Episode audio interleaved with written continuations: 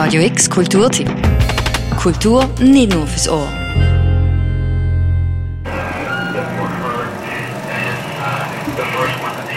Es ruscht, blitzt und dröhnt im Museum d'Angele. Denn mit der Videokunst von Bruce Conner haben sie sich einen Hippie-Pionier, methodischer Exzentriker und der viel zitierte Vater von Musikclip ins Haus geholt.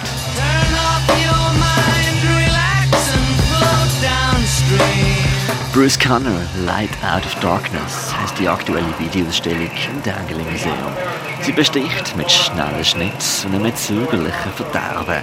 Nicht nur die Beatles sind mit Tomorrow Never Knows in deren Ausstellung Gaststars, sondern auch amerikanische Atombombentests im Pazifischen Ozean 1946. Die Ausstellung vereint Tod und Blumen, Rhythmus und Leben, Filmclips aus fast 30-jähriger Schaffenszeit. Like as a musician's musician, you have an artist artist, but he never uh, wanted to have uh, fame as the important part of his work. So. Michelle Silva hat dem Sportler Bruce Conner assistiert und verwaltet heute den Nachlass im Namen vom Conner Family Trust. He took his art very seriously, but I think that the idea that, oh, everything I make is art, like, that's something that someone else decides. You, that's why he always called it his work, not art. Uh, and I think that someone else decides whether it's art or not. But yeah, he, I, I think that part of why his work is so successful is because he doesn't make work for the public, he makes work for the individual. Es sei nicht er selber, der entscheidet, ob die Videos Kunst sind, sondern an allen anderen. Zum Beispiel auch dem Direktor vom Museum d'Angele, im Roland Wetzel. Das Auge und der Geist, den er hatte, äh, Sachen immer wieder neu zu befragen, auf eine absolut äh, faszinierende Art, wo ich an ihm sehr schätze. Und vor allem, wenn man auch jüngere Videokünstler anschaut, dann findet man wahnsinnig viel, was schon beim Bruce Conner da war.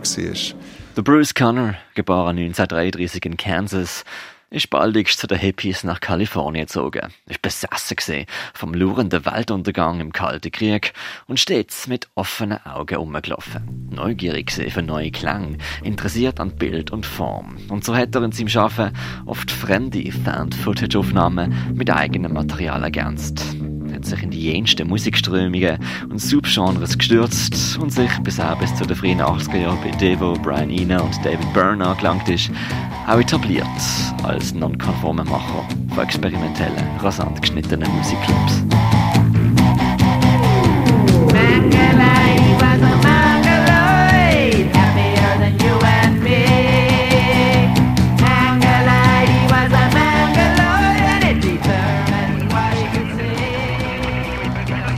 She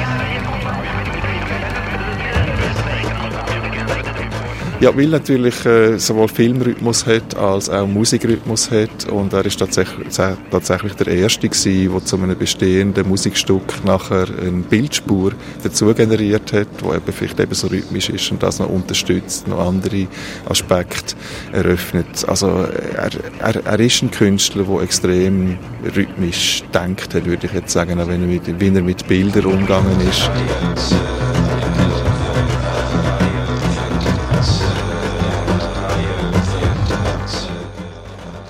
Music was what inspired him most throughout his entire life.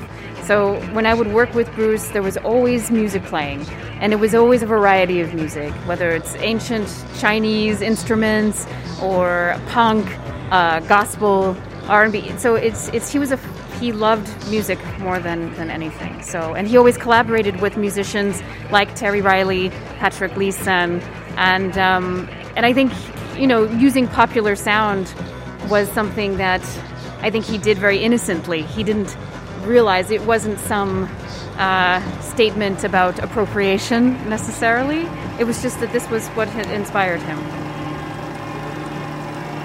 Einer der imposantesten Filme, die man in der Ausstellung aber sehen kann, ist wohl Crossroads mit Archivaufnahmen von 1946 aus dem Pazifischen Ozean, der Bikini Atoll. Es sind über eine halbe Stunde lang Atombombentests, wo der Zuschauer minutenlang verweilt, bis das Wasser plötzlich gegen den Himmel steigt. Es ist schauderlich, voyeuristisch und besinnlich. Um, Bruce Connor was someone who's also obsessed with his own death, but also uh, the apocalypse. And uh, uh, like nuclear war was something that he was constantly concerned about. So growing up, this image of Bikini Atoll, this particular image, was one that he saw constantly growing up. And then it started to disappear.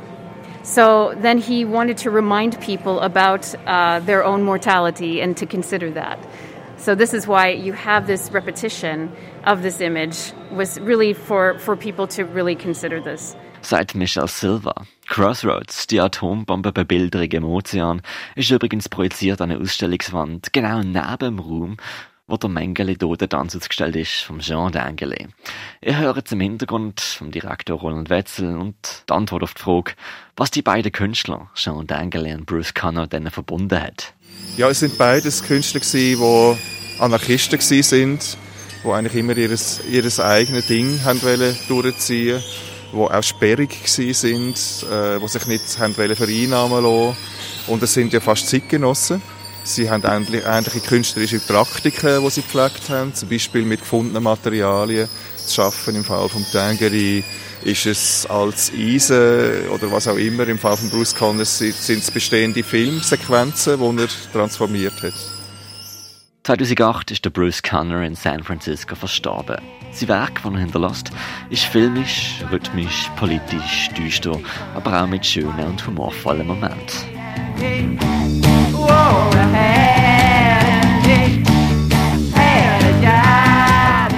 Sind die noch avantgardistisch? Ich finde es unbedingt, ja. Und ich finde, der beste Beweis ist, ist, wenn man sie anschaut. Weil dann sieht man, wie, wie viel das da dran ist und wie unglaublich äh, die auch in ihrer Zeit waren. Ich, ich, ich glaube, vieles versteht man erst heute, wie er äh, die, die Bilder zusammen, zusammengefügt hat. Es ist auch heute noch ein absoluter Overkill in gewissen Sequenzen.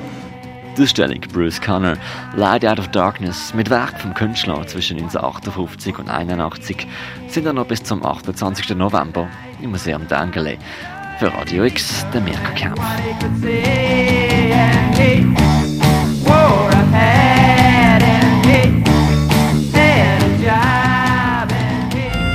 Radio X Kulturtipp. Jeden Tag mehr. Kontrast.